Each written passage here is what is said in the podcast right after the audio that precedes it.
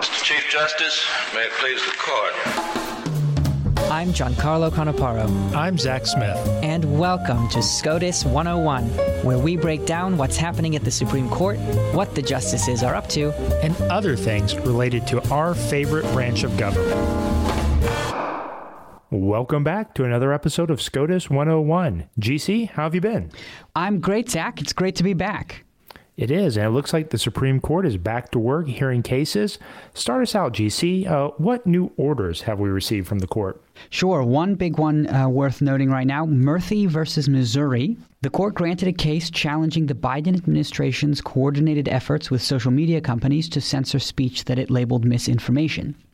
Interestingly, although the court took the case, it stayed the injunction against the administration that the district court imposed and that the Fifth Circuit had upheld. Justices Alito, Thomas, and Gorsuch argued uh, that the court uh, stayed the injunction wrongly and without reviewing the record. Um, this is a particular pet peeve of mine when the court, when the majority does something like this without any explanation or opinion at all, and it leaves the you know the dissenters' um, position sounds you know quite correct, uh, if for no other reason than that you know they're not answered. So we won't know why the court uh, stayed the injunction uh, until I suppose we get an opinion. But the case uh, will be heard. So that's uh, a big First Amendment uh, and government censorship case. Mm. Well, you know, GC, I think this is going to be a big First Amendment uh, term at the court, particularly as the First Amendment applies to tech companies. And the reason I say that is because uh, one of the oral arguments the court heard this past week, it was actually in two cases. Uh, one was O'Connor Ratcliff versus Garnier, and the other was Lindke versus Freed. And both of these cases deal with the, the issue of whether and when public officials can block people from their social media accounts without violating the First Amendment. Now, the question in both of these cases turn on whether the officials are acting within their official capacities on their social media accounts or whether they're acting in their individual capacities. Given the mixed use that many politicians make of their social media accounts, uh, the question seems like it could be pretty thorny, and I think the justices may struggle to decide on how to resolve that mixed use question. I say that because after several hours of oral arguments, uh, where the litigators uh, arguing the case offered several different tests, uh, it wasn't clear whether the justices were leaning in any particular direction. The court also heard argument this week in Vidal versus Elster, which also has a First Amendment component. It is a trademark case challenging a rule in the Lanham Act, which is the trademark uh, statute, that forbids trademarks that identify a living person without their consent. In this case, Mr. Elster tried to trademark shirts with the phrase Trump too small, but was denied a trademark. So he claims that the denial of his trademark violates his free speech rights. And in the past, the court has struck down parts of the Lanham Act that forbid registering offensive or vulgar speech on the basis that that is protected free speech. But the courts seem largely in agreement at oral argument that this restriction does not implicate free speech. Hmm, very interesting. It'll be interesting to see how the court resolves this case, particularly because, as you mentioned, uh, some of the other high profile recent uh, cases involving potential trademarks. Yeah, well, oral argument, the courts, the justices, although they seem to be in agreement that this was not protected speech, they did have different opinions about how they reached that conclusion. So, if memory serves, Justice Kagan seemed to think that this was uh, a. Um, Conf- oh, this was about preventing confusion. Justice Gorsuch seemed to think that uh, over uh, uh in history, the Lanham Act uh, has been used to prohibit certain kinds of. Um, uh, I wouldn't call it quite slanderous, but personal or um, uh, offensive speech, and that seemed to him fine under under a historical approach. So, mm. be interesting to see what they coalesce around. Very interesting. Well, that brings us to the final oral argument we're going to cover this week Culley versus Marshall. Now, this case raises questions about how quickly one should be able to get a hearing after police have taken your property using something called civil asset forfeiture. Now, civil asset forfeiture uh, is very controversial. It's been in the news a lot over the past decade or so. And it's essentially a legal device that allows police to seize property that they suspect has been used in the commission of a crime, uh, but there's not necessarily a finding of any criminal conduct. In fact, uh, police can seize property from you even if you weren't the one who used it to commit a crime. In this case, the plaintiff's cars were taken even though other people had used them to traffic drugs. The owners here eventually got their cars back, but it took them more than a year. At oral argument, the justices were concerned about potential abuses of civil asset forfeiture procedures, but they seemed unconvinced that there were actually abuses in these cases. Justice Sotomayor, for example, seemed to think that the delay was at least partly the plaintiff's fault, and that but for their mistakes, there wouldn't have been any problems in the civil asset forfeiture proceedings that took place below. It's a very interesting case, and again, certainly involves a very controversial uh, legal mechanism of civil asset forfeiture. Well, that's it for oral arguments this week. Uh, this week, in lieu of an interview, uh, we are going to play for you a lecture delivered last week, the Joseph Story Lecture, uh, delivered by Judge Jim Ho. That lecture right after this. So, what is going on with Ukraine? What is this deal with the border? How do you feel about school choice? These are the questions that come up to conservatives sitting at parties, at dinner, at family reunions.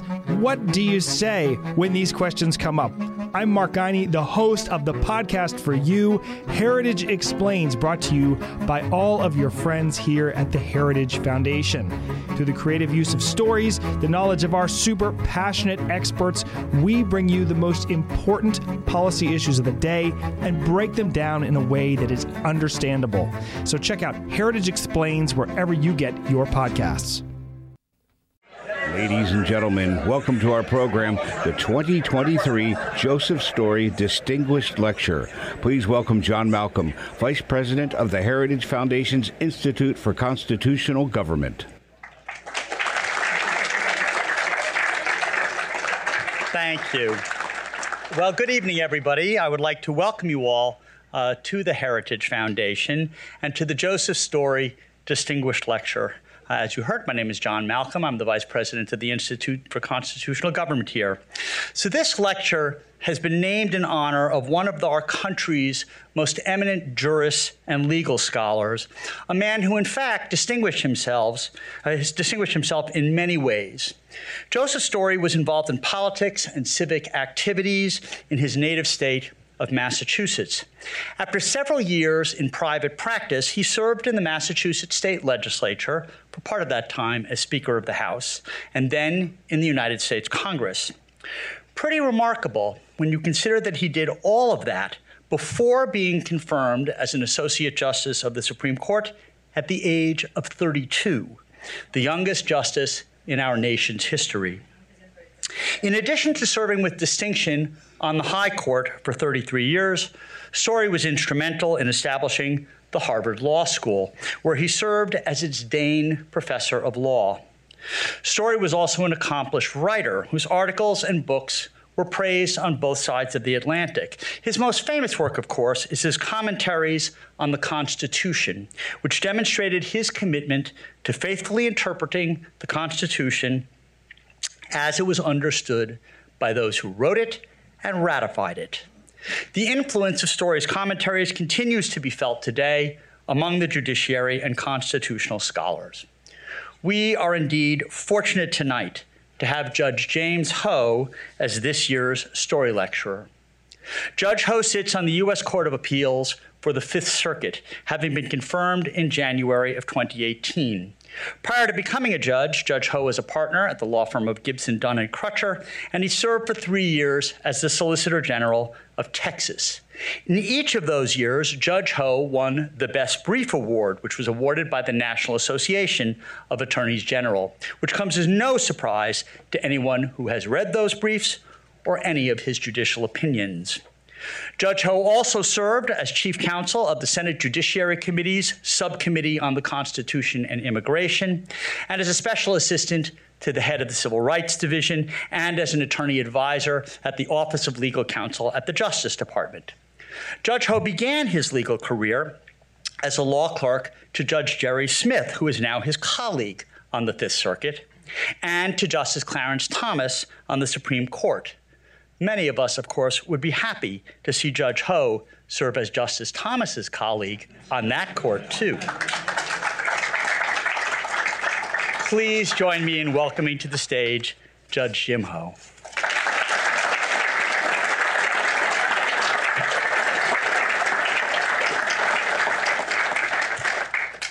Well, thank you, John, for that uh, kind and at times absurd introduction. I, I, am very honored uh, to deliver this year's Joseph Story Lecture, uh, particularly when you look at uh, those who spoke before me. It's a particularly absurd privilege.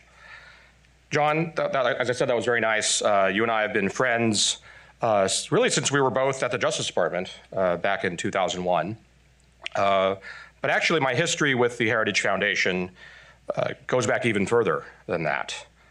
Uh, I was checking my uh, records uh, preparing for this, and I noticed actually that 25 years ago this week, I attended my first Heritage Legal Strategy Forum.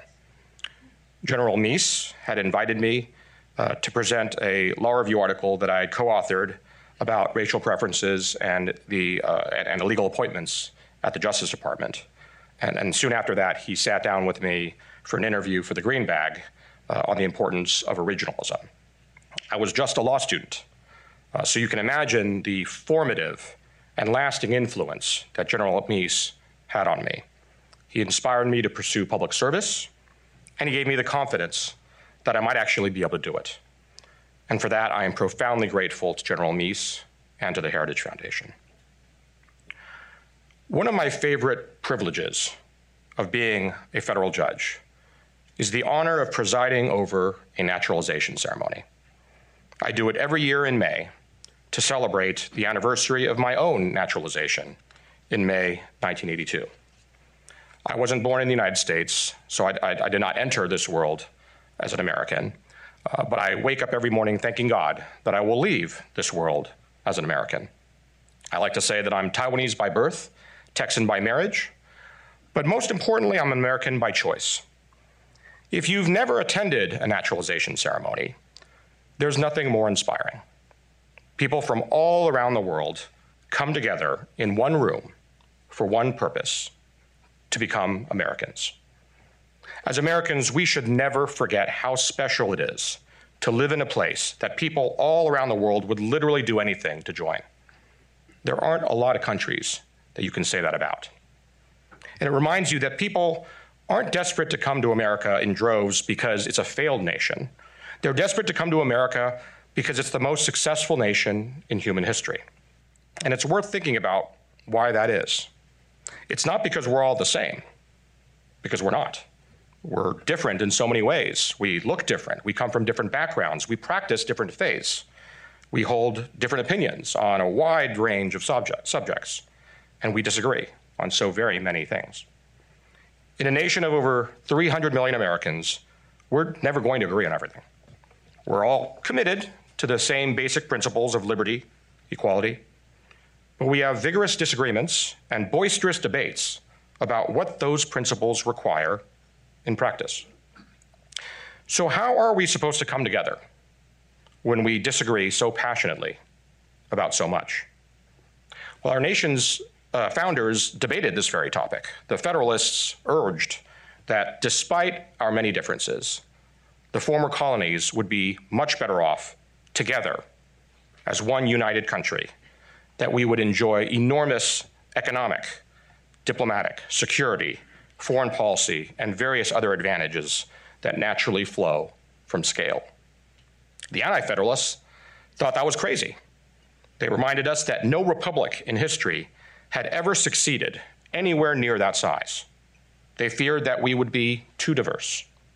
They worried that we would bicker endlessly, get nothing done, and they believed that we would be better off by and large apart.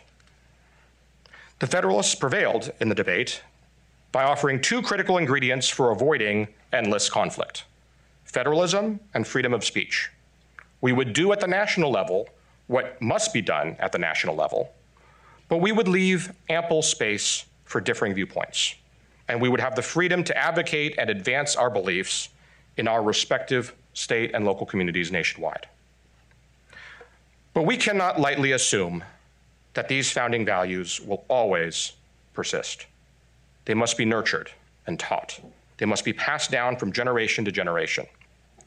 President Reagan warned us that freedom is never more than one generation away from extinction. We didn't pass it to our children in the bloodstream. It must be fought for, protected, and handed on for them to do the same. Or one day we will spend our sunset years telling our children and our children's children what it was once like in the United States, where men were free. Allison and I are blessed with a twin daughter and son. They are the joy of our lives. But when they bicker, they really bicker. And when they do, you can predict what happens next retaliation. If you won't agree with me, you can't come into my room. You can't play with my toys. You can't borrow my books. And no, I won't talk to you, except to tell you that I won't talk to you.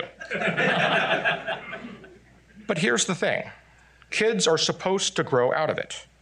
We're supposed to instill in them values like respect and charity. We're supposed to teach them that there will always be disagreements, but that we should always try to presume good faith from our fellow man.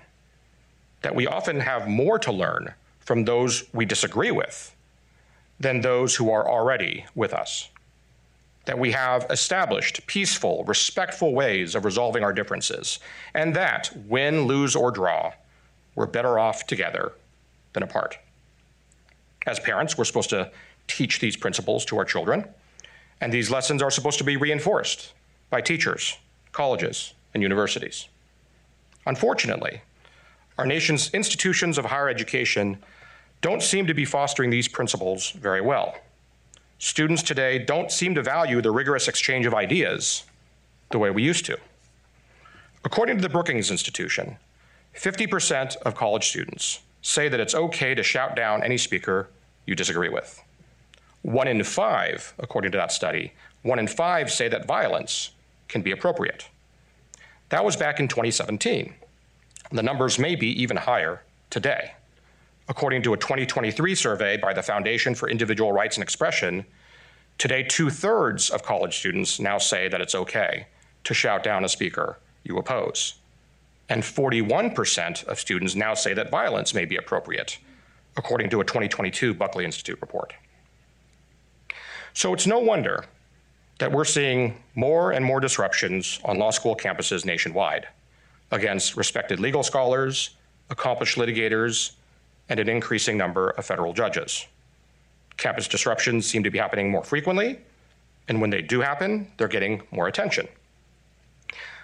But here's the thing these campus disruptions aren't the core problem, they're just a symptom of the problem. The real problem in the academy is not disruption, it's discrimination. Rampant, blatant discrimination against disfavored viewpoints, against students, faculty, or anyone else who dares to voice a view that may be mainstream across America, but are contrary to the views of cultural elites.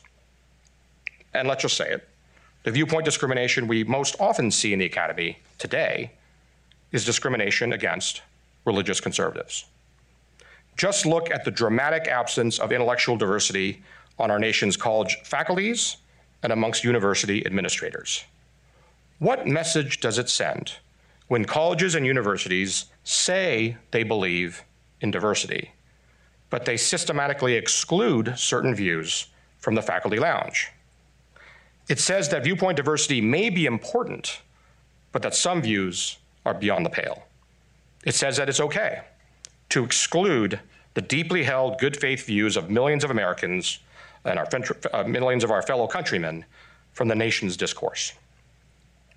The typical justification that you'll hear for this discrimination is that some religious conservative views are just too much. They make people feel unsafe. So it's okay to eliminate these views from campus. But that's not why they're expelling these viewpoints from campus. They're not doing it for safety reasons, they're doing it for substantive ideological reasons, for discriminatory reasons. Just compare and contrast what we've seen on campus in the past to what we've seen in recent weeks. Expressing religious viewpoints traditional viewpoints gets you vilified, but claiming a right to eliminate a religious group gets you the benefit of the doubt.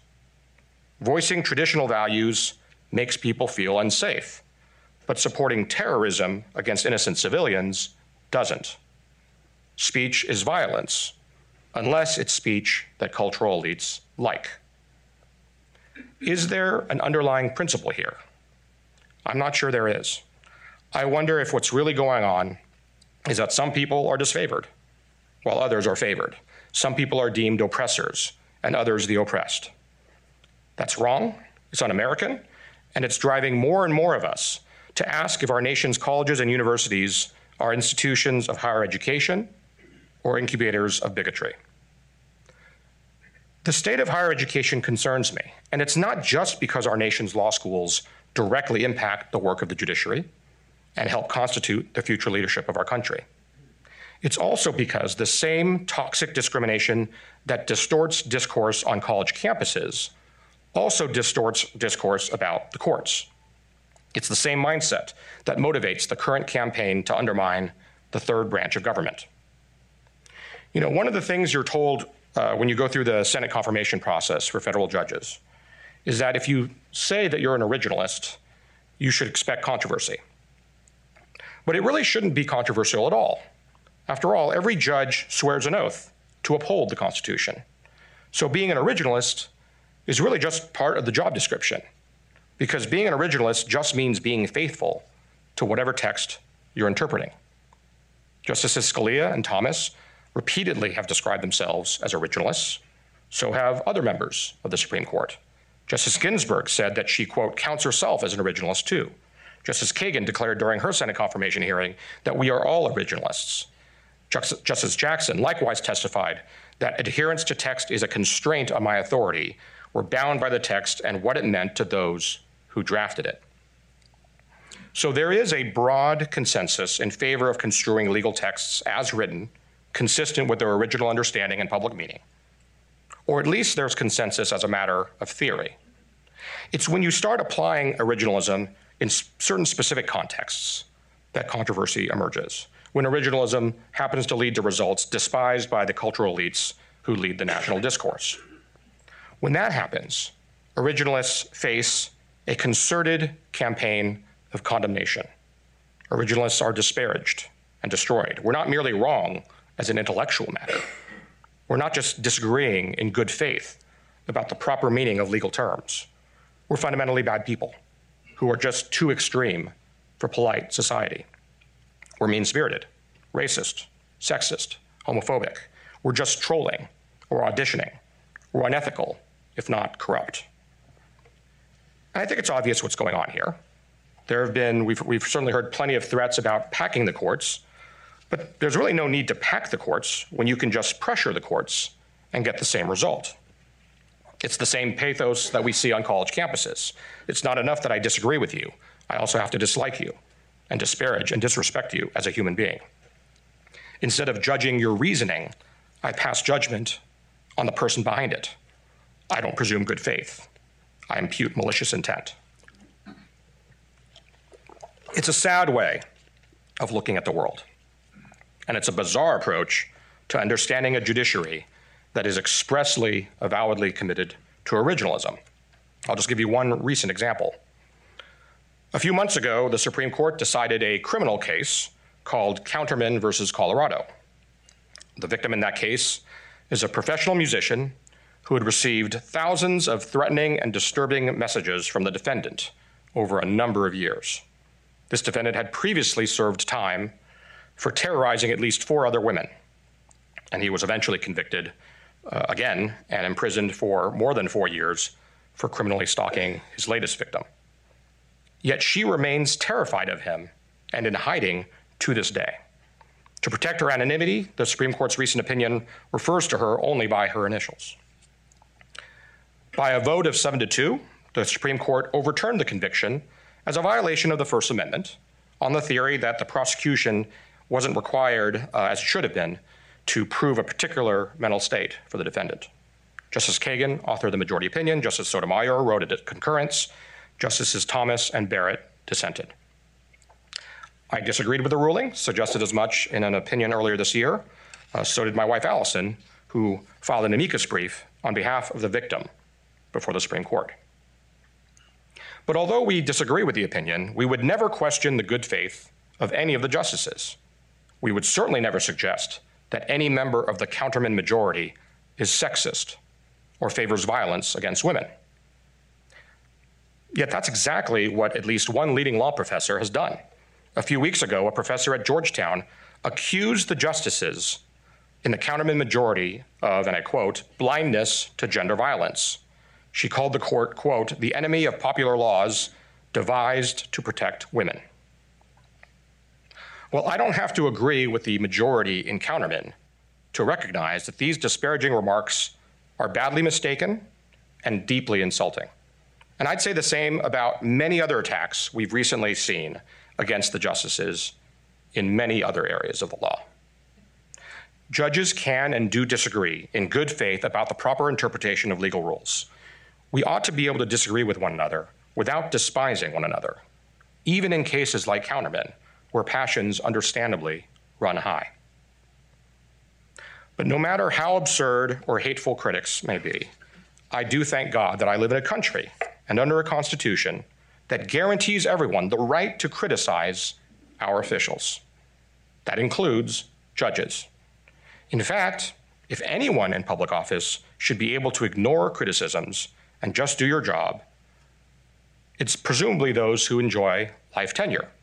Citizens have every right to expect federal judges to follow the law in every case, no matter how belligerent or baseless the booing of the crowd, because that's the job. And that raises naturally the question how are we doing in these jobs?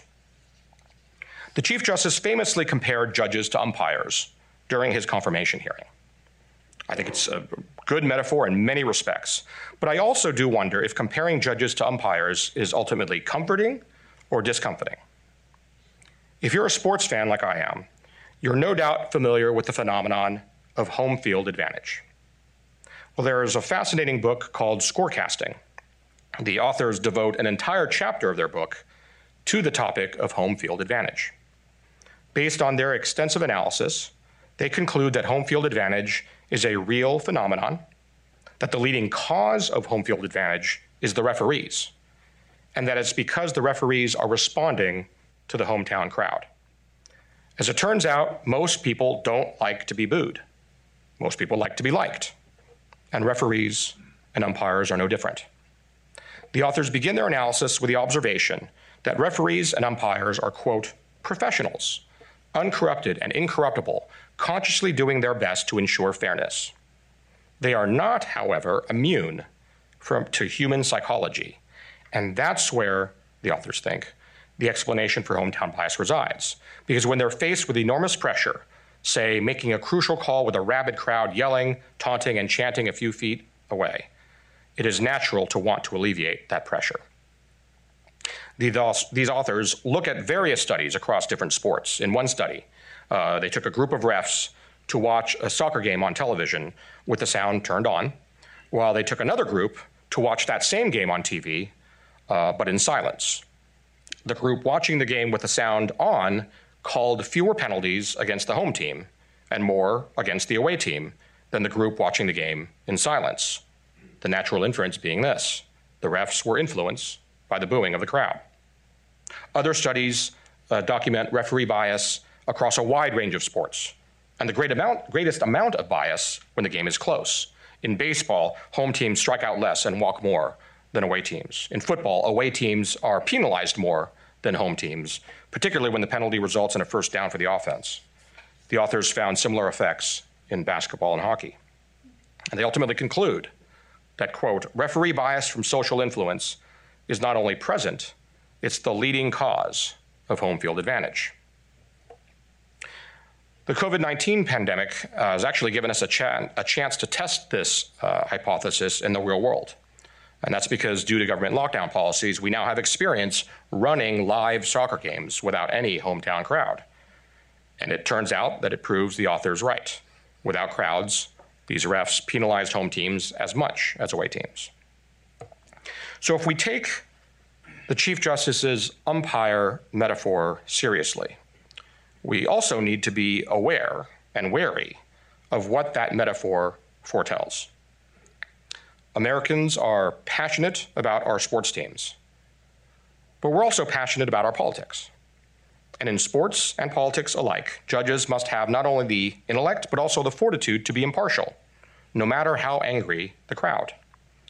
Judges must not be afraid of being booed. But here's the problem there's good reason to worry that judges are, if anything, even more susceptible to hometown bias than umpires. For umpires and referees, the booing is transient, it's fleeting. You make a call, the fans boo, but it only lasts for a few seconds. The game moves on, the crowd moves on, nobody knows who you are. They don't know your name. So the moment passes, it doesn't follow the ref around. That's just not true with judges. Most fans don't know the name of the ref who makes a call that they dislike, but it's very easy to know the name of the judge who writes an opinion you despise. And people can spend their whole life publicly disparaging that judge if they want. Now, you might think, well, isn't that why judges have life tenure?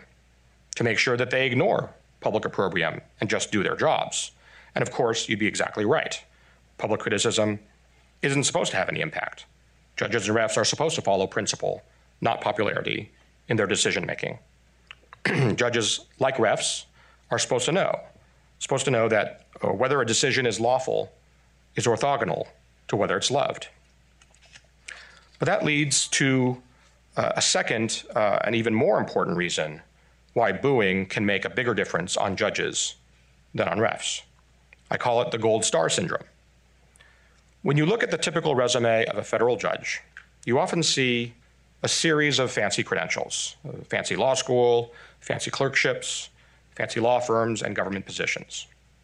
And with folks like that, with people who are typically used to collecting gold stars, they tend to be motivated by one overarching objective collecting even more gold stars.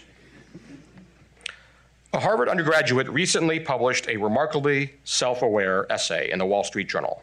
Here's what she said Our life's mission has been to please those who can grant or withhold approval parents, teachers, coaches, admissions officers, job interviewers. As a result, many of us don't know what we believe or what matters to us. My peers and I are often told that we are the future leaders of America. Well, we may be the future decision makers, but most of us aren't leaders. Our principal concern is becoming members of the American elite with whatever compromises, concessions, and conformity that requires. I think this Harvard undergrad is spot on. I certainly wouldn't be surprised if the pursuit of gold stars explains a lot of the behavior we see in elite colleges and universities. And we can certainly have a debate about what we think about that. But it's emphatically not the behavior we should hope to see in our nation's judges. If you plan to be faithful to the Constitution in every case, no matter how unpopular that may be, gold stars are not in the cards for you. But that is the job. Judges don't swear an oath to uphold the Constitution part of the time, they swear an oath to uphold the Constitution all of the time. I'll use, uh, with your indulgence, another sports analogy. You've heard of fair weather fans. Well, if you're an originalist, only when elites won't be upset with you. If you're an originalist, only when it's easy. That's not principled judging. That's fair weather originalism. We're not binding ourselves to the text if we follow it only when people like the result. Originalism is either a matter of principle or nothing more than talking point fair weather originalism isn't originalism. Because if you're not an originalist in every case, then you're really not an originalist at all. Moreover, there is a perverse irony to fair weather originalism. If you're a law nerd like me, you might find debates about judicial methodology endlessly fascinating, no matter what the underlying legal issue may be. The first time I was assigned an opinion for our en banc court, uh, we were divided by a vote of 10 to 2 to 4. We spent, my colleagues and I spent 55 pages debating the meaning of Rule 54B of the rules, of Federal Rules of Civil Procedure. These legal issues that we decided in that case are fascinating to absolutely nobody, including me, and I wrote two opinions in the case. For millions of Americans, their passion for originalism is not some abstract academic question of interpretive methodology. For millions of Americans, their passion for originalism comes from the fact that they like the Constitution. They like what it says. They like what it protects and shields against the ravages of the mob. And they like what it entrusts to the people and to the democratic process to decide. How tragically ironic it would be then to practice a form of originalism that governs every legal dispute under the sun except the most important ones. So, what should judges do when people boo? I have three thoughts. First, learn to expect it. Judges should expect people to boo. Criticism of judges is nothing new, and it's certainly not going anywhere. Thomas Jefferson once blasted the entire judiciary as a, quote, subtle corps of sappers and miners constantly working underground to undermine the foundations of our confederated fabric. I confess I'm not sure what that means, but it, does, it doesn't sound good. Teddy Roosevelt once said about Oliver Wendell Holmes that you could, quote, carve out of a banana a judge with more backbone than him. that doesn't sound nice either. Criticism of judges is historical because it's natural. You can't tell people not to be upset with the outcome of a particular case they care about because you cannot tell people not to feel what they feel. I'm a big Stanford football fan. All right. Come on, Nick. Come on, Nick. Beat Cal. You can't. I'm a big Stanford football fan. You, you threw me there, buddy. I've been to every Rose Bowl game Stanford has ever attended in my lifetime. It's, it's not many, but I've been to all of them. So when I boo a ref, and yes, it's when, not if, I boo a ref, it's not because I have some deep philosophical disagreement with the underlying principles that the ref is applying when he calls pass interference. I'm booing because I want Stanford to win. And I would say that it's the God given right of every red blooded American to yell at refs. And I'd say the exact same thing about criticizing judges. Maybe this is just the former litigator in me, but if I'm in a charitable mood, I might just view critis- criticisms of judges as just another form of passionate, aggressive advocacy. And there's even a term for it. It happens to be another sports analogy. It's called working the refs. On the other hand, if I'm feeling less charitable, one might view certain critics as nothing more than playground bullies people who can't just rely on text or truth to win, and so they instead have to resort to yelling and screaming and name calling to get their way. But either way, whether you take the charitable or uncharitable view, the lesson for judges is ultimately the same. As judges, it's our duty to do our jobs and to ignore the booing of the crowd. If you're looking for gold stars, you are in the wrong business. You should become a judge for public service, not public applause. Because if you do the job faithfully, you should expect to be either hated or ignored. Moreover, there's another reason why judges should expect to be booed. It's not just because we live in a free country where people have the right to boo, it's also because we live in a diverse country where you can find people who hold any number of views across a wide, a wide spectrum. Some of the harshest critics of originalist judges, in fact, happen to hold some of the most extreme views in our country. And sometimes they say the quiet part out loud. Some have called the Constitution trash, written by slavers. Some have celebrated the discrimination and disruption we've been seeing on law school campuses. Some have condemned religious conservatives as undeserving of respect. Some have advocated treating people differently, even choosing who to put in prison based on the color of their skin. Needless to say, I strongly disagree with all those views. But I mention them because it may explain a lot about what's being said. If you don't like colorblindness, then of course you're not going to like colorblind judges. If you think our Constitution is trash, then of course you'll trash people who follow it faithfully. If you don't like our Constitution, then you're not going to like originalism. My second thought is this you should not only expect booing, you should get used to it because it's not going away anytime soon. For too long, we've been sending the message that to achieve your desired outcomes, you don't have to persuade. You can just pressure and punish. We've taught the next generation that you can win the argument without actually winning the argument. And it doesn't matter if you prove time and time again that criticisms won't affect you. Because when it comes to cancel culture, the intended audience isn't the target of the attacks, it's everyone else. So get used to it. The good news is that you can get used to it.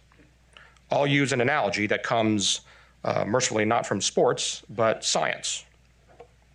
Biosphere 2 is a science research facility in Arizona. It's the largest fully enclosed ecological system ever created. Scientists have used it to study a number of natural phenomena. One thing they learned by accident, actually, is that when you have a completely enclosed environment, trees grow very quickly, but then they start to collapse. They discovered that this idyllic environment is really good for trees at first, but then it spells disaster. That's because inside an enclosed facility, there's no wind. So trees never get the chance to learn how to stand against the wind. They don't develop the natural strength they'll need to prosper later in life. They never develop what's known as stresswood. Now, a life without stress may sound great at first, but trees actually need stress to become strong. They need stress to learn how to survive the harsh weather conditions they know they're going to encounter later in life. Stresswood is ultimately the only cure for gold star syndrome. It inoculates you to harsh criticism. It's a natural immunity that you can only build up over time, both before and after you take the bench. If you're going to do this job, stress is guaranteed. Criticism is unavoidable. You just have to learn not to worry about it. So, my advice is you do what refs do do your job and then go home. Have a wonderful, fulfilling personal life. When you look in the mirror, you should see a mom, a dad, a husband, a wife. But if what you see in the mirror is a judge, if your whole life's purpose is to wear black robes, then maybe you shouldn't. My third and final thought don't just expect harsh criticism, don't just get used to it. You should also get comfortable with it. We are all extraordinarily blessed to live in this amazing country. And some of us are even fortunate to play at least some small role in helping to lead this country forward, whether we're judges or leading practitioners in the law or influential legal scholars or any number of other positions. But that privilege can come with, at a cost. To use an analogy, being faithful to the Constitution is like being a faithful Christian. As the Bible teaches, Christians should expect to be criticized. I'll read just a few verses from chapter 4 of Peter's first epistle. Dear friends, do not be surprised at the fiery ordeal that has come on you to test you, as though something strange were happening to you. But rejoice, inasmuch as you participate in the sufferings of Christ, so that you may be overjoyed when his glory is revealed. If you are insulted because of the name of Christ, you are blessed, for the Spirit of glory and of God rests on you. Chief Justice Roberts analogizes judges to umpires. But if we have to use a sports metaphor, I've got another idea. I mentioned earlier that I like football. I'm also a big fan of tennis and lately pickleball. The US Open is one of my, fa- I don't know why that's a laugh line. wasn't written as a laugh line. Um, the US Open is one of my favorite tennis tournaments. In fact, my post college graduation vacation, I included a trip to New York uh, to watch my first US Open uh, in person. The final rounds of the US Open are held at Arthur Ashe Stadium. Those who have had the honor of competing there call it the most intense, stressful, pressure packed stadium you'll ever play in. And it's not just because the stakes are enormous, the stadium itself is also physically daunting. It's been described as unapologetically large and loud, like its host city. Every player who competes on that court first walks by a plaque that prominently displays four important words pressure is a privilege. Those same four words are also what judges should keep in mind every time we step onto the court. Four days before she won this year's women's final, just last month, a reporter asked Coco Gauff how she handles the pressures of being a professional tennis player as a 19 year old. Her response should, should resonate with every member of our profession, lawyers as well as judges. Here's what she said I think it's just putting my life into perspective. There are people struggling to feed their families, people who don't know where their next meal is going to come from. That's real pressure. That's real hardship. That's real life. I'm in a very privileged position. I'm getting paid to do what I love and getting support to do what I love. There are millions of people who probably want to be in this position. So I should enjoy this. I'm having so much fun doing it, and I shouldn't think about the results. I'm living a lucky life, and I'm so blessed.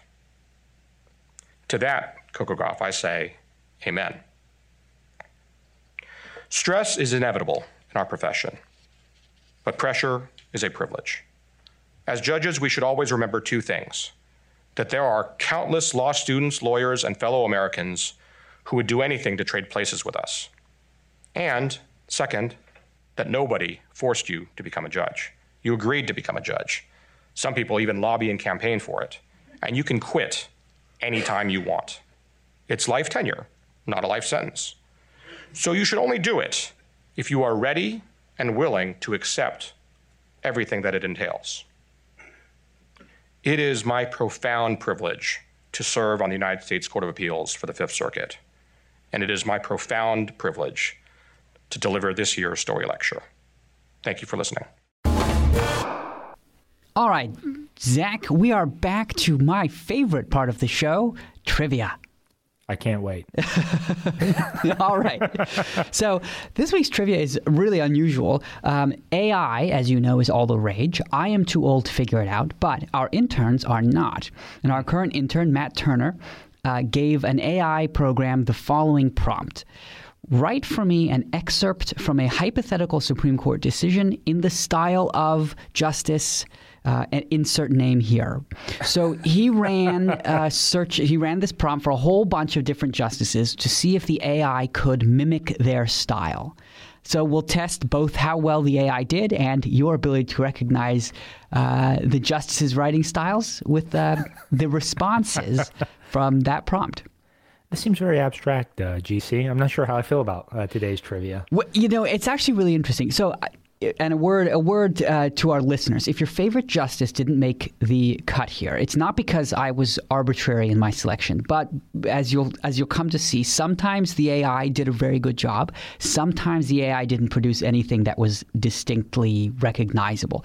Uh, so i've just picked the ones where i thought that you could um, mm-hmm. where, you, where a fair mind could sort of have a chance to identify what the ai was trying to do well, fair enough. And I've got to give credit to Matt Turner, our intern, who came up with this. It's a very uh, unique trivia idea. Uh, and so kudos to Matt for uh, taking the time to, to help us put this together today. Yes, indeed. So here's your first quote Which AI justice delivered this? In approaching this case, we must consider the pragmatic implications of our decision, recognizing that the law is a dynamic force that must adapt to the complexities of modern society. Ugh. The Constitution is not a static document frozen in time, but rather a living framework designed to endure the test of time. So it's which uh, which justice did AI attribute this quote to? That's what I'm correct. Correct. Well, I'm going to guess it's not an originalist uh, judge You're safe. who, who said this uh, statement. Uh, you know, it sounds like something that Stephen Breyer uh, wrote or would have written in one of his books, uh, Active Liberty or The Court in the World or something along those lines.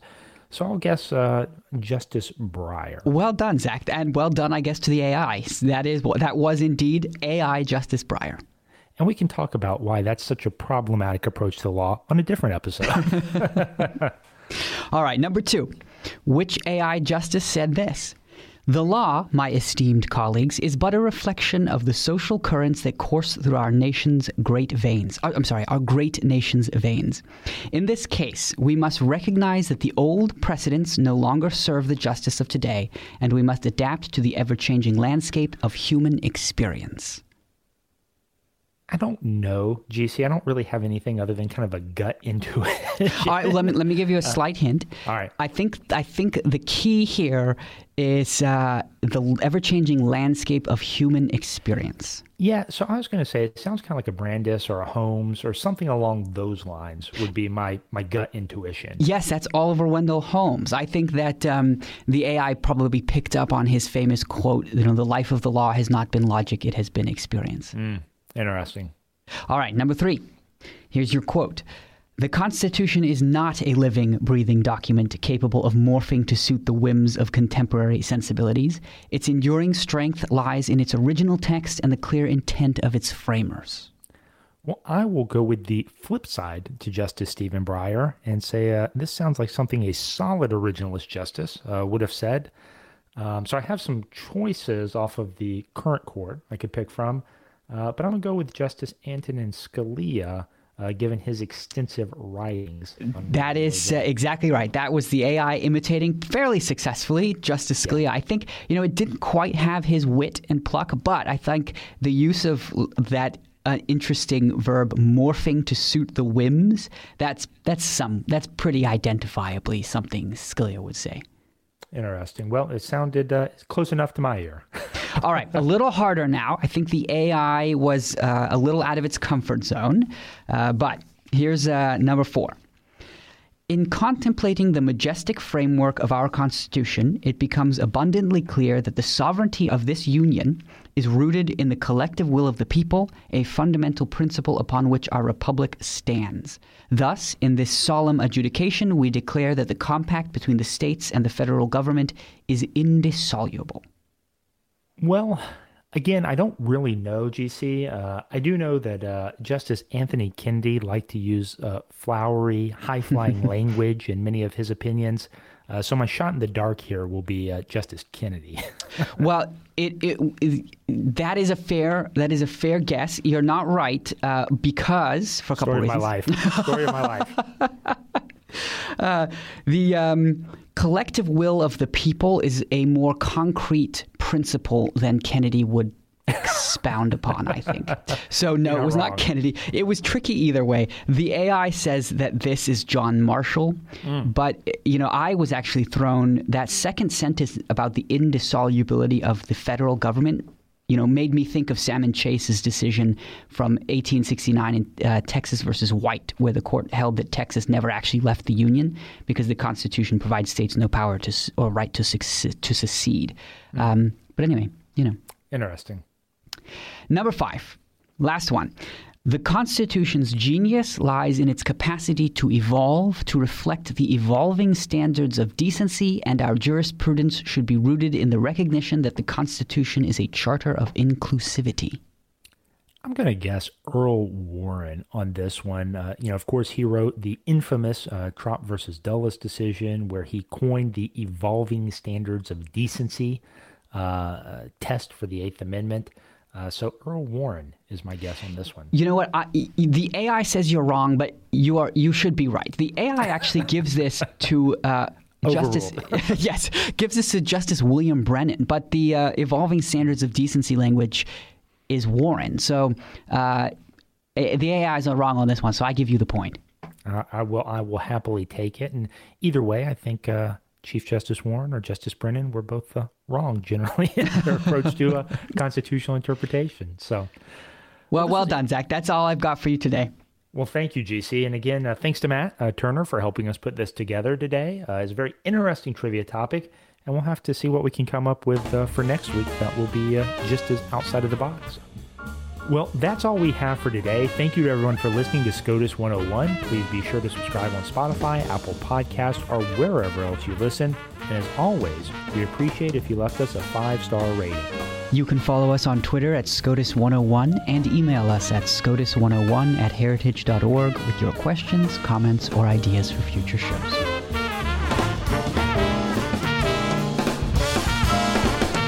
Case is submitted. You've been listening to SCOTUS 101, brought to you by more than half a million members of the Heritage Foundation. Executive produced by Giancarlo Canaparo and Zack Smith. Sound designed by Lauren Evans, Mark Guiney, and John Pop. For more information, visit heritage.org.